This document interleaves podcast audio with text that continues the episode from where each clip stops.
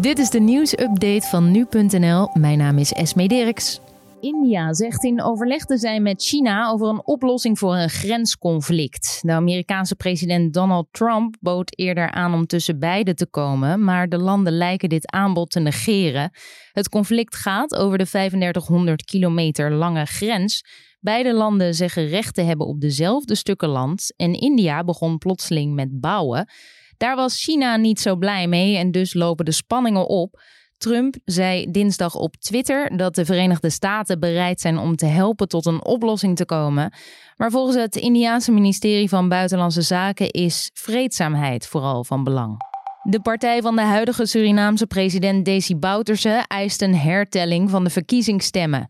De NDP zou volgens de huidige telling veel zetels verliezen, namelijk 10. Bouterse wil een hertelling van de stembureaus en die moet dan live te volgen zijn voor Surinamers via televisie. Eventuele onregelmatigheden zouden dan moeten zijn uitgesloten. Oppositiepartijen VHP zou van 9 naar 20 zetels gaan en de grote winnaar worden. Eerder al lieten oppositieleiders weten bang te zijn voor pogingen tot fraude bij de telling. Een officiële verkiezingsuitslag is na drie dagen na de verkiezingen nog steeds niet bekendgemaakt. De Haagse gemeenteraad heeft Jan van Zanen voorgedragen als nieuwe burgemeester. De VVD'er is momenteel burgemeester van Utrecht en daarvoor bekleedde hij datzelfde ambt al in Amstelveen. En naar zo'n persoon, zo'n ervaren bestuurder, was de raad ook op zoek. Hij volgt oud-burgemeester Pauline Krikke waarschijnlijk per 1 juli op. Zij legt daar taken neer na een eh, zeer kritisch rapport van de Onderzoeksraad voor Veiligheid over de vreugdevuren in Scheveningen en Duindorp tijdens de jaarwisseling.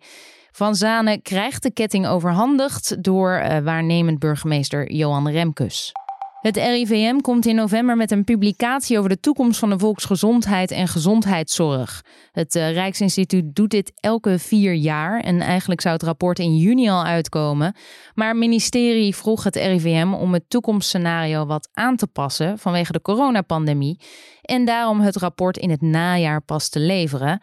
Nou, dat gaat in op vragen over de korte en lange termijn effecten van het virus op de zorg, de vergrijzing en de toename van ziekten.